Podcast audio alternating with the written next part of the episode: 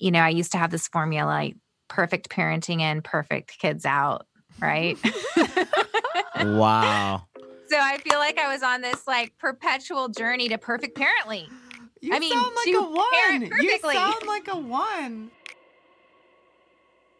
Okay, let's do this. This is Jeff. I'm Andre. Are you ready? I'm ready. Love or work? Is anyone listening? No, don't put that on the air. These two people are really, really funny. This one made me cry World Series champion, around the entire world. NBA All Star. We hope you love this interview as much as we did. Love or work. Welcome to the Love or Work podcast. This is Jeff. And I'm Andre. Man, happy holidays. Happy holidays. It's the season. December. Tis the season. You know, sometimes it's pretty stressful, but other times it's really fun and exciting. Oh, exciting. really? What'd you give me for Christmas? I'm not telling have you thought about it at all? Yeah. have you even have you even made do you need me to send you a list? Yes. Ah. you are such a gift giver. I think I already got your present. Not. I I, got your- know, and I'm so bad at this. Actually, I, at this moment I don't have your present, but well, this is the perfect episode for this time Perfect. of year because today we are interviewing a couple that started Noonday Collection. Oh, isn't that exciting? And they no, it's a socially conscious fashion brand. And this is where you should do your holiday shopping Hello. for a purpose. Hello. For a purpose Mm. is key right isn't there. that and isn't that isn't that special? Yes, so you definitely need to look up Noonday Collection. They have great stuff. Um, and I'm going to be looking there for my. For yourself? Well, no, I was thinking about the like different women in the family. Oh, nice. But, yeah. But then you were going to ask me about your own gift, and I probably wouldn't buy it from there for you. Yeah, probably. Probably not. Probably not. Like you don't like those little cute tassel earrings. Maybe not this year. Okay. Okay. So this is Jessica and Joe Honegger. And uh, yeah, it, first of all, Jessica again is uh, started the founder Noonday Collection. She is also a host of her own podcast. Yeah, it's great. Going Scared, Mm. Which is it's good stuff. Mm-hmm. And then she's also a best-selling author of the book Imperfect Courage. Yeah, we talk a little bit about that. Joe is a stay-home dad contractor. Uh, The short end of the whole story is And I want him this is the husband that you want in life. This and I am just no. I am fully falling those- short of no. all aspirations, dreams, and desires that you might have. Those giftings is just what I need in my life. Not him. He is with Jessica. They're happy. yeah. I need you. I you just need me to renovate the house, but I don't know how to do that. I just need a stay home Yeah, dad you want me to build you a closet? There's a lot of things. a lot of things. Well, So what should we be listening for? oh, there's maybe just three things. Okay. Should we do three? Sure. First thing 50 women, three men. Yep. Good odds. Good, Good odds. odds. uh, number two, this quote that may have had a little shift in life perfect parenting in, perfect kids out. Oh my lord. If only it was that easy. That stresses me out already. And the third is something that really stuck with me, something that helped in my healing. I heard Jessica say that a couple times, and I want to I want to talk about that in the breakdown. But I want you to listen for it because I think it's a term that could be something you could integrate into your story.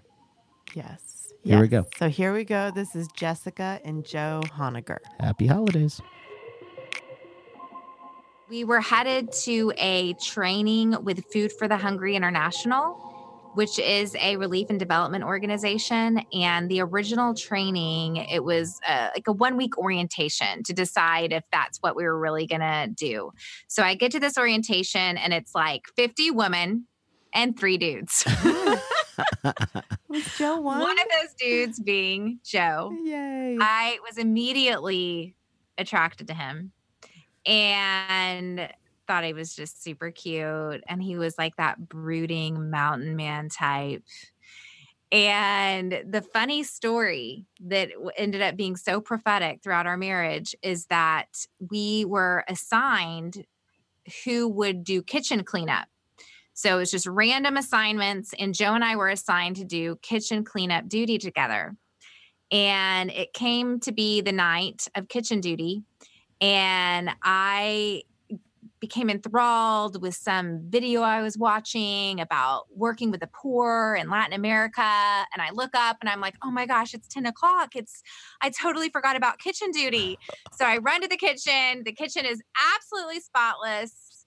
And I'm like, oh my God, I'm so sorry. I totally left you. And he said, you know, I just figured you had more important things to do. you did it all.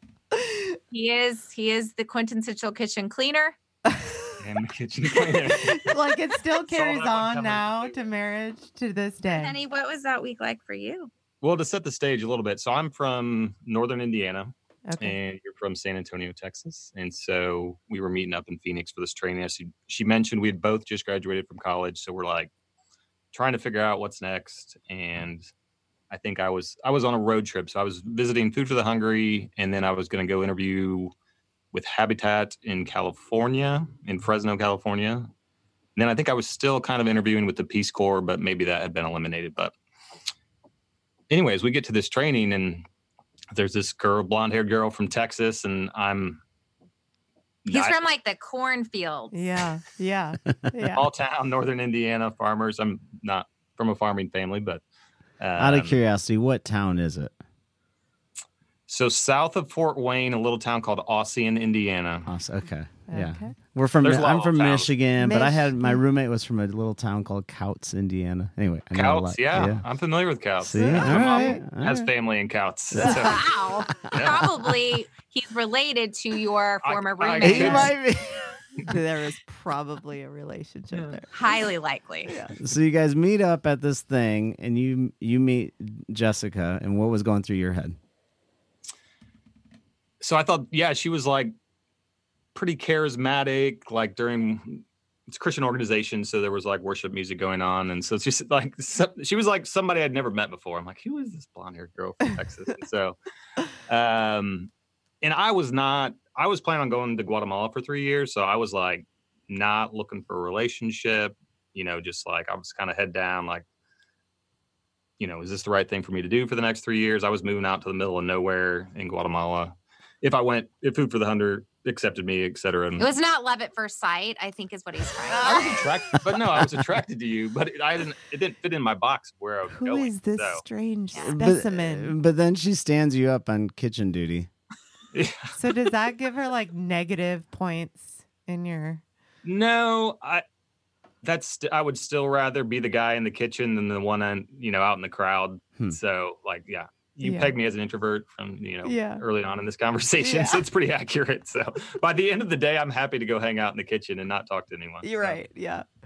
Um, But then there was a second training. Okay. Okay. So I get home from this one week and I didn't have a robust, uh, I was very picky about the kind of men that I was attracted to. And they were, uh, I, very like servant leaders, quiet, like, you know, and I noticed like there was a family at this one week and it, Joe was the one with like, the kids were always wanting to play with him. He was the one cleaning up after everyone, but he was also the one that was like, hey, let's stay up and play cards tonight. So he was social.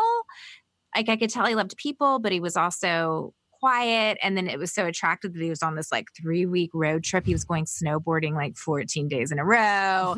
And then, of course, he's like, I'm going to Guatemala for three years to go work among the poor. So I come home, and what we learned, I at the time was only going to commit to a four month stint overseas with Food Mhm. for the Hungry. And so that involved a lot lesser commitment and it involved a different process. But what I learned is if I upped my commitment, I would get invited back to like the training, the four week training, dive deep. You go to like a camp for a few weeks, you're like locked in with these guys. And I knew that Joe Oh my goodness. was going to be there. Oh wow. So I get back from this training and I'm like, I am now going to go overseas for at least a year so that I to could, mom's delight. to my mom's delight, who said, I wish I'd had another daughter. She tells me to this day that she meant an additional daughter, but she thought she was just going to lose me forever. so anyway, I up my commitment. I get invited back to the second training, and it's literally three months before I'm moving to Bolivia to live in the middle of nowhere. He's moving to Guatemala for three years, also to live in a very rural area. But during the course of that one month, it's super intense. It's like you're doing your Myers Briggs, you're learning about cross cultural living. How are you going to respond under stress?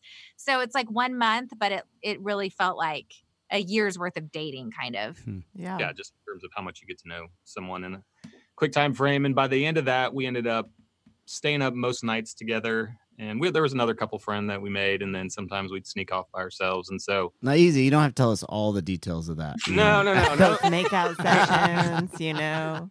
It was pretty innocent. Very innocent. So, Yes. do you Uh, guys go off together? No. So. So the the end of this month comes, and basically, I'm telling her goodbye. At this point, I know I'm going to marry her. She doesn't know that, Wow. Oh. But but that, you're that's also what I was saying thinking. goodbye. And uh, so, she, yeah, we're, we're saying goodbye. It's like, I don't know when I'll see her again. She's going to Bolivia. I'm going to be in Guatemala. And this is 2000. So there's like no Skype, Yep. Yeah. no cell phones everywhere like there are now. So it was it like was email. internet cafes, Yep. Mhm. very expensive phone calls. we so, so we go home and we're emailing and s- like all the time, probably in this last couple months that we had before going overseas. And then did I have a voucher? Oh, I had it. So I had a plane voucher I had to use. And you kind of like were like, hey, why don't you come down to Texas? Visit, you know, meet my friends. I had a lot of guy friends. So I'm still attracted to him, but I'm also like, this is fun. It's this is a cute guy and come to Texas. But Joe comes from not that. Not No, I didn't date through college. Like I was like yeah. not gonna date if I wasn't ready to get married, you know, just like I hmm. was yeah, wasn't in Boyfriend didn't mess around. Mm-hmm. so when she's like come to Texas, I'm like, this is a big deal. Like if you're inviting me to Texas, like this is Something serious, right? yeah so we haven't we hadn't had the define the relationship talk just yet and so i agree I, we book a tick you know they book the trip come down to texas and this is like a month before you're leaving or what no, like it's two like weeks it's like, yeah. Before she's leaving and i'm gonna leave a month later At this point, we've known each other like three months. Mm. So he comes down to Texas. I'm doing all of my goodbyes before I'm about to leave. He meets everyone. We ended up, yeah, totally saying like we like each other. We made out an entire night. and then This is good. like, this "Bye." is good. I'm all in. And then you say goodbye. For a year. and then we say goodbye again without knowing when we'll see each other again. And he still has his three year commitment to Guatemala, Oh, and I'm three moving. Oh, to Bolivia. years. Wow. no at this point i so i reduced my commitment to a year and a half at this point Oh, really? yeah Already? somewhere in there because you were only going for a year And So, he was I thinking You had about the plan. a little bit to you, shorten my which you didn't know. So mm. yeah. Yeah. So we have this horrible goodbye, and then I flew him back down one more time the next weekend because we were just desperate to see each other, and had a fun weekend. And then we leave, and Joe moves to Guatemala. I moved to Bolivia, and we begin a very thick book of emails that could be turned into a book for oh, sure. Oh, yes. And So then we distance for a eventually, I year? eventually moved to Guatemala Okay. um, after about a year Okay. um, or a little less. We lived in Guatemala for a year, and then we moved to Texas and got married. So yeah, we got engaged while we were living in Guatemala together, and then moved back to Texas, and have been in Austin 17 years since. And Yeah. you have how many children? Three, Three children. You've been married. How many years? Uh, you may have just said it. I just might uh, 17. 17 years. Yeah. Oh, you're about you're about the same as us. Yeah. Oh, really? Yes, I feel like there's very a lot of similarities. First of all, we've been married 17 years as well, and I was born in Bolivia. Oh, no wow. I lived there the whole We're in Bolivia. first half of my life, uh, everywhere. But uh, I was born in Santa Cruz, and Okay. then lived in So I was in living near Sucre. okay, and I in lived the in Andes, in the Cochabamba mountains. in La Paz. Okay, I love Yeah. La Paz. It's such a And beautiful and unique Mm-hmm. country. Yes. Yeah.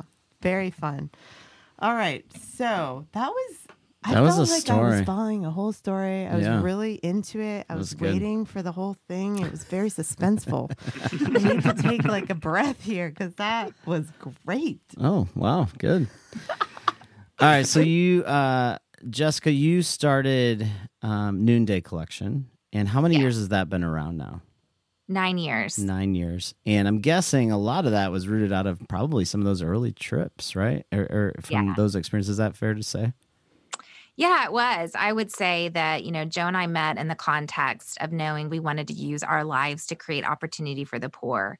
And I think the vision of that was pretty narrow at the time. Um, for Joe, he's like a construction guy. So he's thinking, I'll I'll be a builder. Um, I thought, okay, that means teaching. Like I need to be a teacher or something. Like if you want to help the poor, I guess it's teaching, nursing, social work. I thought that those were my three options. And I'm terrible at all of them. And I never should have been doing any of them. um, but going and working with Food for the Hungry, it was it was it really shaped us. Um, we got to sit under the teaching of Steve Corbett, who went on to write When Helping Hurts, Mhm. and he Mhm. mentored us and actually was instrumental in kind of helping us to. He convinced Jessica to move to Guatemala before we decided to do anything life changing. He said, "Please go live in the same country with this man before you decide to marry him." So I was like, "Oh, that's a good idea." Good advice. Good advice. yeah, yeah. And it was really challenging when we got married because we we lived in this very unique context in this tiny little town, and we got married, and he was like, "You like to shop for clothes," and I was like, "You watch football all weekends?" this is like this is like after you've moved back to Austin. Yeah. Yeah, yeah. Yeah, when our you're first back year of in marriage like was not American pretty. life, right? Okay, yeah, I mean, the American life is very different than the uh, Guatemalan life. Mhm. right. Yeah. So that was like re getting to know each other all over again. And, And so, we honestly thought we'd move back overseas within two to three because years. we did, we loved it. We loved living overseas and working among the poor. I think neither one of us just knew the context and the options of what that would look like. So that set us on a path, though. Every year that we're married, we continue to travel. We went to Mozambique, to South South Africa, to Indonesia, and we're going and we're visiting friends, and ministries, um, and, and just kind of always keeping our heart close to how we first met.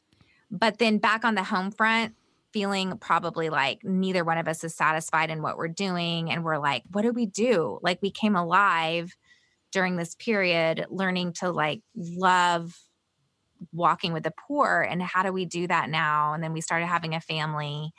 And then that led us really to adoption. So I think that Mm. when it came time to grow our family, to bring our third child into our family, I had a really bad second labor. I did not want to do that again. Home birth. Home birth. Oh. Home birth of an Big boy. 11 pound, 11 pounder wow. at Oh, home. mamacita. Yeah. So you have adopted from Rwanda, is that right? yeah. So our third child, so our second child, 11 pounds uh, at home. So that kind of sent us on this journey of like, how else can we grow our family? We want more kids, but I would prefer not to do it that way. And I think because of all of our trips and our journeys around the world previously, we thought, you know, international adoption made a lot of sense for our family. Mm-hmm. So we decided to adopt. So yeah, this is late 2009, 2010. Well, we went to Uganda February 2010. Yeah, so we we had gone to Uganda, got connected to some friends that we knew through Food for the Hungry. They had said we would love for you to start a marketplace for these artisans that we know. They're extremely talented and extremely poor. Would you think you would want to begin selling Ugandan goods? And I just kind of blew them off. I was like, no, we've got real estate, we've got two kids, we've got one another one coming via adoption. But then after we got back from that trip, fast forward a few months, the recession hit. We are playing chess cards with our credit card. We're playing chess with our credit cards. Joe's like, use the Amex today, don't use the Visa. Um, but we'd begun this adoption process. And so we needed a way to bring Jack home. And that is what led me to starting this side hustle that I saw as an adoption fundraiser. I called up my friends in Mm. Uganda. I said, Is that offer still on the table? They said, Absolutely. I opened my home one night. Tons of people came. And it was this magical evening of realizing that women wanted to use their purchasing power for good. Women wanted to gather. They wanted to rally around our adoption. They loved all of these these Ugandan made goods. And the next morning, I woke up. I contacted my friends in Uganda. They said, "Why don't you order more?" And with that, it became more than a fundraiser. It a business was born. And I quickly began asking other women to open up their homes. I began to find other artisans to partner with to curate their goods. And I began couch surfing and hustling. And Joe really, I mean, he really is a co founder. He is running all of the background, all of the books, all of the accounting, um, any details that, and anything that involves process he was doing mm-hmm. while also still doing real estate. So that's still how we're trying to bring money into the family, though it was hmm. very rough for oh, a while. Yeah. Um, but that was the birth of Noonday. Hmm. That's crazy. I didn't realize it started as an adoption fundraiser. Yeah, I think that's yeah. really cool. And in the midst of it, I mean, uh, you, it seems like the two of you have one's extroverted, one's introverted. Is that a fair assessment? Jessica feels like she's getting more introverted over the the older she gets, but I definitely have m- a lot more words than him. yes, she has many more words per day than I do. And what's your Enneagram numbers? I'm a one. Uh-huh. I'm a seven. Oh, oh interesting. Yeah. Okay. So if somebody's listening, they might be an entrepreneur, they might be married to the opposite, you know, one might I'm I think oftentimes entrepreneurs are often a lot more extrovert, they're visionary, they're mm-hmm. out in mm-hmm. front of people they might be married to somebody and they're launching. You guys were in that launch phase together. What did you? What have you learned that you could share about kind of communication together or uh, working together in the context of those differences? Well, the so prior to that, we had been working in real estate together. So okay. up to 2008, I was remodeling homes. We were flipping homes, and then the market, you know, recession hit and then I moved over to real estate full sales full time, which Jessica had been doing for a few years. So we worked. To, we had already worked together for uh, in various capacities for most of our marriage, and so this was actually a good dynamic because I was just there to help where I could, and she was running everything, and I was still was doing real estate. Versus when we were doing real estate together, it was more like I would drop the ball on following up. You know, like and you know, did you call that person today? It's like, oh no, I didn't. You know, and so it was a really bad dynamic. We worked together for ten years, and it was not a good fit. That was a bad idea. so, what, well, how did you make it ten years though? how did we? How did we do that? You guys just charged through that. Just pushed. We through did. It. Charged through it. Oh, yeah, I mean. The Enneagram's been so helpful. If we would well, have had that ten years ago, like, that would have been helpful. Yeah, has that yeah, and and you guys just recently did a renovation, I believe, right? A mm-hmm. renovation. So did all that come back again, or was it different when you re-engage this project? I'm we had so we had two phases in the renovation. The first phase, there was definitely um, echoes of history that came back to us um because it's usually like i'm urgent i'm the problem solver i'm like it needed to be done yesterday i also see possibility and like why can't something be done? He is a perfect perfectionist mm-hmm. and he's a craftsman. Yeah. And there's a right order to there's a right and there's a right order there is a right way and when your family is living in the living room and in a closet it just you know that did create stress. So the difference is that when we come to a, a, place of stress and we're able to have a conversation, the Enneagram gave us a lot of empathy where he was able to recognize kind of my needs and I was able to recognize his needs and ultimately learning to listen and then be able to voice that you really heard the other. Mm. Um, that would have been a great tool for 10 years.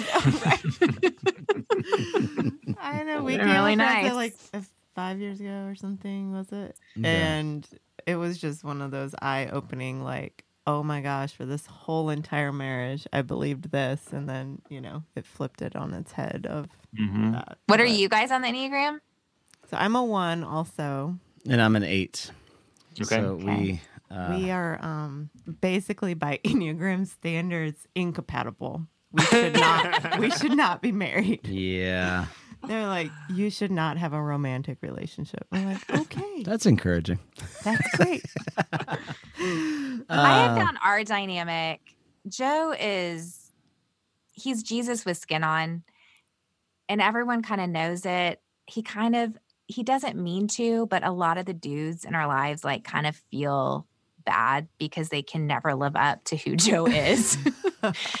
because he just um, takes care of things and helps people feel cared for. And he Hmm. doesn't come with a place of criticism and judgment. So, like, Oh, he, good. I don't, he does, I've never felt bad that I can't clean the kitchen correctly because he's just like, babe, I'll take care of it. So I'm like, great, because I really hate cleaning the kitchen. Yes. um, and he's just really nurturing and caring. And so, in that respect, like I know ones have this reputation of kind of criticism and judgment, but I don't feel like I've ever been the target of your criticism and your judgment. And he's just like, he's just a real, he's a wingman. Like he's a self identified wingman. He's like, I just want to come alongside a more dynamic person. And if even if you look like his best friend growing up, is an eight with a seven wing and is an Mm. entrepreneur. And um, Joe's always been drawn to people like me. And I think for us, what's unique or different is I think growing up in the South, I had this model of a mom that I needed to be this stay at home mom. And my dad and I were exactly alike, whereas my mom and Joe were a lot more alike. And mm. I really had a hard time reconciling. So I think in our years of working together, if I could have released myself to be like, gosh, I'm really good at marketing and going out there and beating the pavement and selling. But in my head, it was like, but Joe's supposed to be the one. He's supposed to be the breadwinner. Yes. I'm the woman, you know, and there was just this really false conversation going on in my head. So then when Noonday started, and he still was the breadwinner for those few years because we weren't paying ourselves a salary. And then eventually when Noonday really became successful and we had a few years of, of a regular salary from my job, um, it just became clear that especially with all the travel it didn't make sense for joe to work anymore and he didn't like his job anyway he was doing real estate and having to Mhm. like work with people it's terrible So yeah, how I mean, I think that's a big thing. We have a lot of like the societal norms and the gender roles and things like that, and especially as we carry it from our families of origin. How for you, Joe, is that something that was just easy for you to kind of let go of in terms of being more of like the supporter of Jessica, or was that just kind of natural for you? Yeah, I think it is kind of it kind of comes naturally to me and then it's interesting because I did still do real estate up until 2 years ago and so now when people you ask me like what do I do? and it's like you- the stay at home dad like there's more of that in Austin happening. It seems like I meet more and more like stay at home dads in Austin and um but then it's still like I've been remodeling our house and people are like what are you going to do next? and what's you know it's just people ex- Yeah. expect you to have a plan for your working career moving Yeah. forward and i'm always going to stay busy doing something um so yeah so it, it's like i saw the potential with jessica and with noonday and it's like this makes sense for me to support this because it's got a lot more potential and a lot more where our heart is at than me trying to grow a real estate brokerage you know or my own thing over here on this side of things so Right. um, yeah, just from that perspective, it made a lot of sense. And um, she's a lot more talented than me. So yeah, it's like makes sense to get her out there. i don't know about that but we're just talented in different ways Yes. And Jessica, I, I'm going to make a generalization that if I'm wrong, let me know. But I'm guessing a lot of the people within your organization are women, both makers and sellers. Is that a fair assessment? Yes. Um, yes and i we have about 50 employees in our austin office and i would say 98% are women although i have a full-time business partner that, who i am in 50 percent 50 50 partnership with and it is a whole nother marriage like literally i have two marriages and he is an eight and it is Oh, such a different dynamic it is such a different dynamic than this Ah. glad i married this Yeah, now you know how I feel. Right. Mm, Yeah. I love you, Eight. So before this isn't what were about you me. gonna say? I, yeah, uh, the, the, the women question. Yeah, I'm curious, like some of the tensions that you were feeling in launching this. Some of the you were talking about, like Southern traditions you're a part of, how that played into your thinking. Like how much, how much are you seeing that in the women that you lead? And you know, what advice do you have if they're sitting in the midst of that tension of kind of Yeah. historical norms or historical pressures? Maybe is a better word to say. Um, and yeah, how do you how do you encourage other women in, in that journey? Yeah, it's a great question. And I would say in my leadership, I feel like I lead a couple of different audiences. There's the artisan stakeholder in our business model. And these are women that actually helped heal me of my narrative. Because as I began to travel the world and I struggled with this working mom guilt and this idea that I was going to destroy my children from giving myself to a job. But then I began to meet all of these women, and all they wanted was a job. Yeah. And they felt like if I could only have That's a so job, then I could give my children a better life.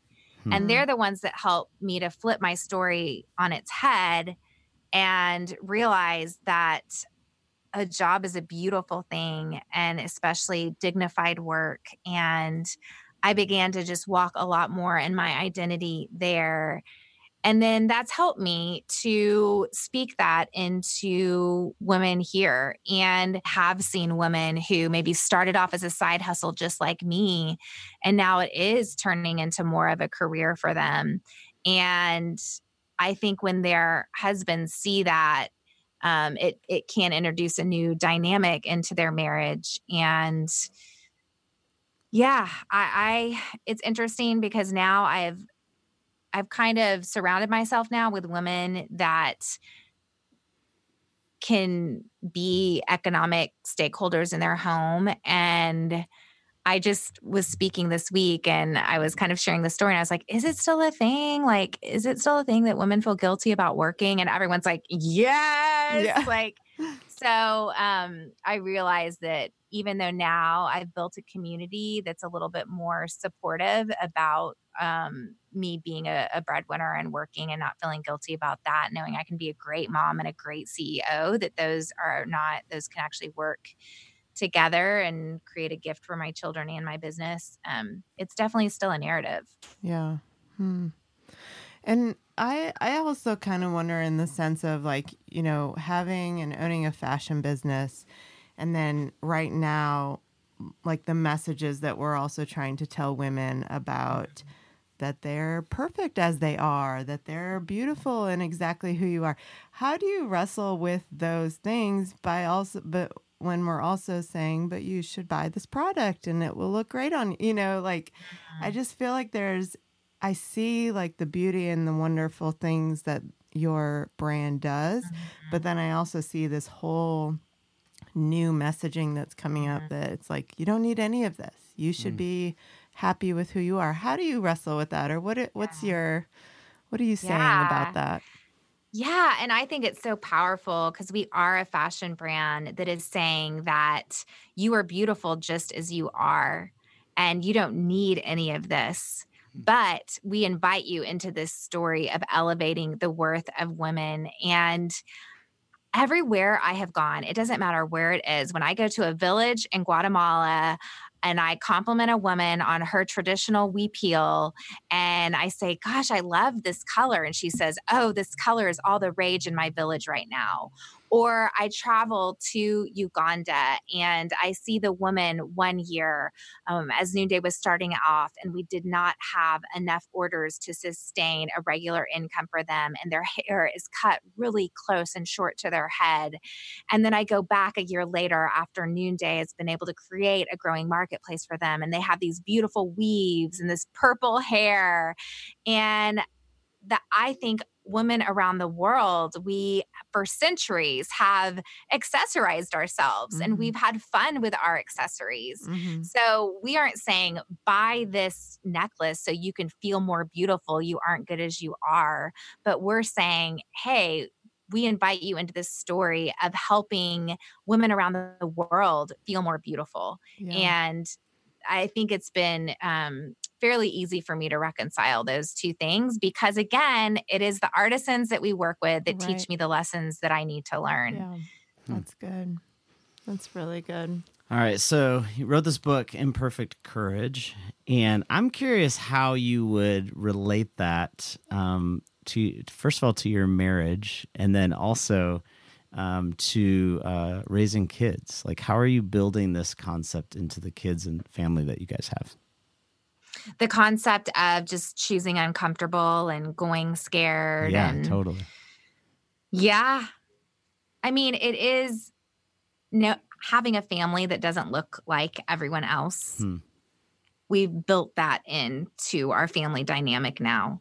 Mm-hmm. And so I think that is kind of this built in way that we're saying, you know, we're not just pursuing this American dream life and we want to always create space in our lives for the vulnerable. And we've been able to travel with our kids. Um, we, ta- we we're taking them with a, with us this summer to Guatemala on our third artisan trip together. We've taken them to Ecuador and Uganda a couple times, and Rwanda and Eastern Asia. Um, so that that's a lot of how we do it. Is I- really just knowing that this noonday. Sure, I started it. I had this idea, and then Joe helped do so much of the execution. But it really is a family vision. Mm. I mean, Joe, Jack, Jack, our son from Rwanda, is the real founder, Yeah, yeah, and he's very proud of that. yeah. Um, yes, You need to do like a whole line or something around him. Yeah. So a lot of it is just having really vulnerable conversations. And I mean, our daughter Amelie recently was like, we have a very open family. I tell my friends about some of our con- and they're like, "What? Really?" But we are very very open as a family and have open conversations and bring our kids along on the journey. Uh, you know, I think we kind of just treat them as adults in a lot of ways. How would you answer that, babe? How are we going scared as a family? Um, yeah, I think the, the international travel is a big part of it, um, just for our kids and exposure. And you know, I I was a, oh, first time I went overseas was in college, so that's when I learned of poverty and um, so yeah, we've been traveling with kids is funny because their perspective is totally different and they don't notice half the stuff that we see. You know, the differences that we see, the kids tend not to see those things Mhm. um, as much. And then we've been intentional about like where we live in Austin. Like we've we stayed in a more diverse area. Kind of as our kids are approaching schools, our schools are not great, so we're it's kind of this juggling act of trying to figure out school and do we move? And it's like if we move, there will be no not many black people and our son is black so we'd like to stay in a part of town where he can see people that look like him and so Mhm. that's been something that we with this remodel just kind of re- remade that decision like we're staying here you know for the foreseeable future and you know Mhm. it's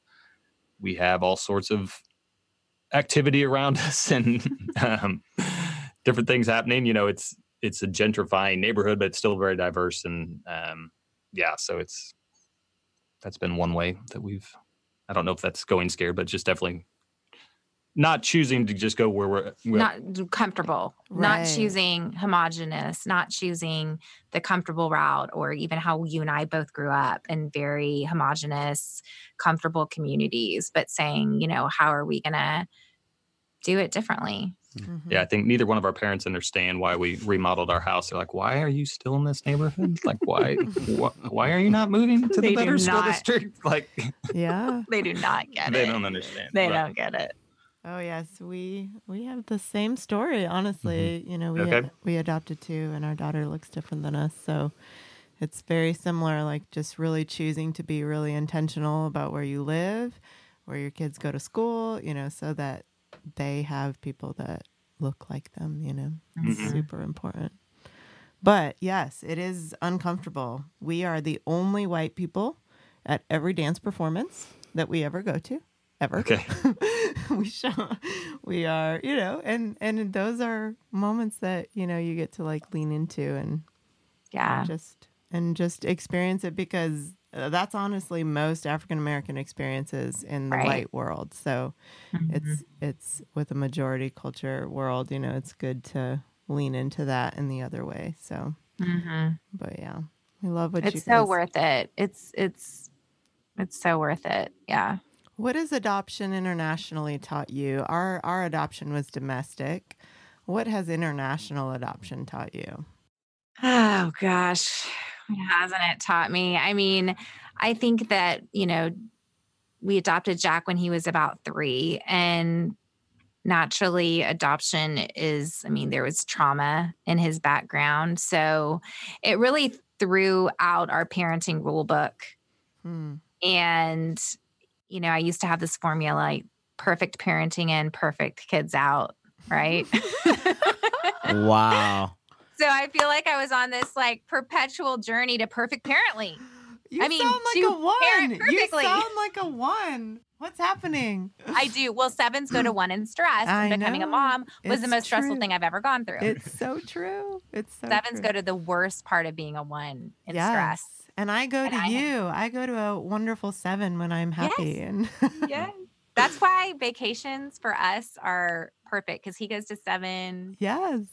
It's like the time of my life. Uh, He's yeah. like, I don't care how much money we spend. We're on vacation. I'm Let's like, go. who is this man that I married? I love you. I know. I know. So the perfect parenting and Oh, perfect yeah. kids out. It didn't work It out. didn't work out Yeah, so yeah, well. appar- doesn't work, apparently yeah. that's not how it goes. not how it goes. And I'm just so grateful that we introduced a, a new way of becoming a family mm. into our family because I would say our our parenting needed a shakeup. And that's when we learned it's about connection. Parenting is about connection. It's about love, and family is about the messiness and creating a space for vulnerability. And and you know, I oh my gosh, I have messed up so often over the years, and you know, Jack was brought to me for my healing Mm. and his ish completely triggers my ish and it's i wouldn't have known that ish was there you Yeah. know so the ish has definitely come out and hit the fan many times and we've learned to embrace just the messiness i think of of love and connection over oh my god my kids need to behave perfectly at this restaurant tonight and Right, you know what do you think it's been for you we just had like a huge meltdown this week. So it's a great week to be asking this question. Like it was like like Joe and I wound up at Jack's school with his favorite hamburger spot, like writing an apology Like, note. so like it was We're like so sorry. so- yeah. It was a big week in the adoption parenting world. oh man. Yeah so i having not adopted domestically i don't i couldn't tell you what the Yeah. differences would be you know but um yeah i mean i think for me it's like we were wanting jack to feel this connection to rwanda and like jessica took him there this past summer for the first time for him to go back for the first time um now that he's 10 and so it's hard to gauge how much he's taking in or feeling connection to a place or or whatnot but um but then yeah just like like she said learning to parent differently and we have many more bridges to cross um and he is he's a very deep thinker and he but th- he's also just like crazy 10 year old soccer fifth grade boy you know and so but every now and then these things come out of him and it's like that was inside of you Mm. and so it's just like this week we had a friend say it's like with Jack, it's just like you just need to be ready whenever this, whenever yeah. he shares the need to share these things, like we need to be ready. It's not going to happen It's sitting not- down with the no. counselor. We tried that. It's not on your terms. No. No. It's not going to be on a schedule. That so was a no go. Yeah. yeah. uh, Our daughter's 10 too. And every Okay. now and then, the one, the, our adopted one, and every now and then, i mean, it's so random. You just, and then Yeah. you just, I mean, I literally just stare at her and I'm like, oh, oh, okay, we're talking about this now. Okay. Like, oh my There God, go, yeah. jump into gear, you know, quick. Uh, figure something out, quick. So, Yeah. Hey It's Jessica, I heard you say twice this this idea uh, that something helped with your healing. Mm. and that's not a term I, I I don't hear that often in people we interview Mm. or maybe in conversation. What does that mean? It, it, there's something there that means something deep to you. Yeah, I think that um, when Jack has fight or flight, it's often flight, and he will literally almost be despondent and not all there. And I feel so powerless and alone. And that triggers a deep place in me of, of my own suffering, of some things that happened when I was little. And so I ran up after a conference to who someone who's now become a good friend. His name is Curt Thompson, and he's a psychiatrist. And he, he wrote a book called The Soul of Shame. Hmm. But he spoke one time at a conference, and something in me just called to him, and I ran up to him and I just started bawling. And I'm like, I am not responding well to my son. So it's not about like Jack being despondent. It's about my extreme reaction to that. Like, what Like do I need to pay attention to? Yeah. In my reaction to any of my children. Mhm. And he said, Deep calls to deep, and God brought Jack into your life for your healing. And what do you feel when he's like this? And I'm like, I feel powerless. I feel this. And he's like, And when did you first feel that way? So that began, I think, a good healing journey for me that I'm I'm still just very aware of. And um, I think that, you know, we have to pay attention to how we're reacting and you know we all have like those lower levels of our brain where trauma is and we go to those places in our brain and uh, certainly when he's in that place in his brain and i go to that place in my brain it is not a good combination i mean i did i went there real bad this week i've like I'm like, fine, then you don't even need to go to soccer at all anymore. Mhm. Slam the door. I ran. I called Joe. I'm like, okay, here's what I just said. I And am Jack loves soccer more than anything else. more than anything in the world. It's like, like- it's like the worst thing I could he say. would play every day, all day. Yeah. Yeah. I'm like, babe, I just I just went to a childlike place. I just acted like a five year old. and I'm going to go to bed now. And I need you to come home and clean up the mess. Can you repair this, please? Can you intervene, please? Yes. Help me smooth this over. yeah.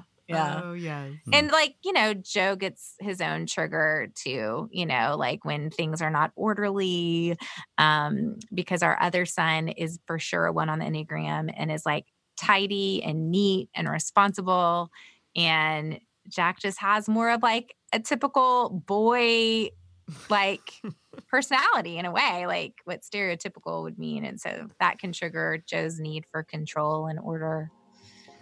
We're all just learning. We are. We are.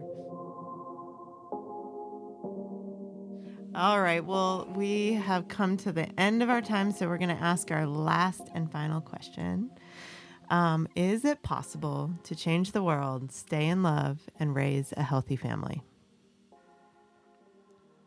I think we're trying. uh, yes, I think it's possible. Short form answer.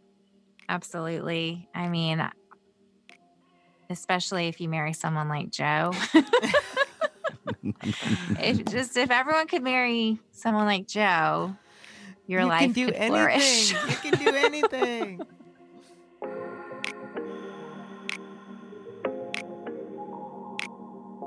and now it's time for the breakdown. Are we not going to talk about that she's my Bolivian sister? Oh, we can talk about this. You can talk about every whatever you want. So anytime somebody just says Bolivia, like ears excited. yeah, I want to scream and shout. you know, we you've never taken me. I know that is a that is a family goal we have. Oh, is it? Yeah, Hmm. I don't know if you knew about it, but it's on my list. Story of Uh, my life. yes. Uh, so, what did you take away from this? Um, I thought there was a lot of interesting things that uh, uh, this concept of helped in my healing. I think is really interesting because I don't know. I think that I think she has a really interesting storyline where she's interacted with people internationally that have shaped how she sees the world in a positive, new, and better way. Right. And she refers to it as helped in my healing multiple times. I loved when she said specifically, she talked a lot about it in through adoption, but in another scenario where artisans helped heal me of my narrative of what she thought she needs to be as a woman. And in turn, the people that she employs overseas, they had said if I could only have a job, it would change my children's lives. And so there's shame that I think oftentimes women have in working. That the flip side is internationally, they find like incredible purpose in working. Mm-hmm. And I thought that was just such a really interesting perspective and and mind shift from an American Western viewpoint from a different perspective. Yeah, it's a really that's good. And you're just bringing it today. I like it. Now the question is, who are we listening to in the midst of this? Right, the shame comes from a very privileged perspective. Yeah. I- Right? I, mean, we're definitely in a place of privilege for Yeah. sure, but it can also come from societal norms, Yep. gender norms, Yep. Family of origin. I mean, there's a lot of other things too that you just have always seen it done this way. Mhm. And so that's how you think you should do. Mm. And to hear the perspective, Of an international woman really just needing a job to change the whole family trajectory. wow, right? It's wow, powerful. It's powerful. And I really liked how she brought it when she talked about fashion and making sure women understand that they are perfect as they are. I mean, it's really about, I mean, this company and Noonday Collection is really also more about empowering women internationally. Mhm. So it's not just about us and looking cute, but we're also really empowering somebody else somewhere else. Yeah, Using your purchasing power for good. I love it. That's what we should do this Christmas season. Listen, if you are listening to this, you've never shopped at their stuff, go check them out. A Noonday Collection. But if if that's not your style or thing that you want, I think I think you're gonna buy a present probably for someone in this season. Yeah. Try to do something that is has purpose in in some greater way in Yeah, your purchasing find the different power. brands that give back in some way or have Yeah. purpose in that. I think that's a great challenge for Oh. this Christmas season. Yeah. Take the challenge. Holiday season. Yeah, let's do it. Well, it is another episode of Love or Work. Happy Holidays edition. Wait, one more thought. Uh oh. before we're done. The Happy Holidays edition also should include going back and listening to some of the episodes that you have not listened to yet. If you haven't subscribed, please select subscribe. If you've never done a review, please, for our present to us, Oh, give us a present. give us a review or Give send us, us, a our present. And it no, your present should just be your review. The review. I would really love that. Mm. That would be special. We appreciate I think your I presence. would feel really here. loved if that happened. Oh, that was a heartfelt review request. Happy holidays, friends. Have a great one.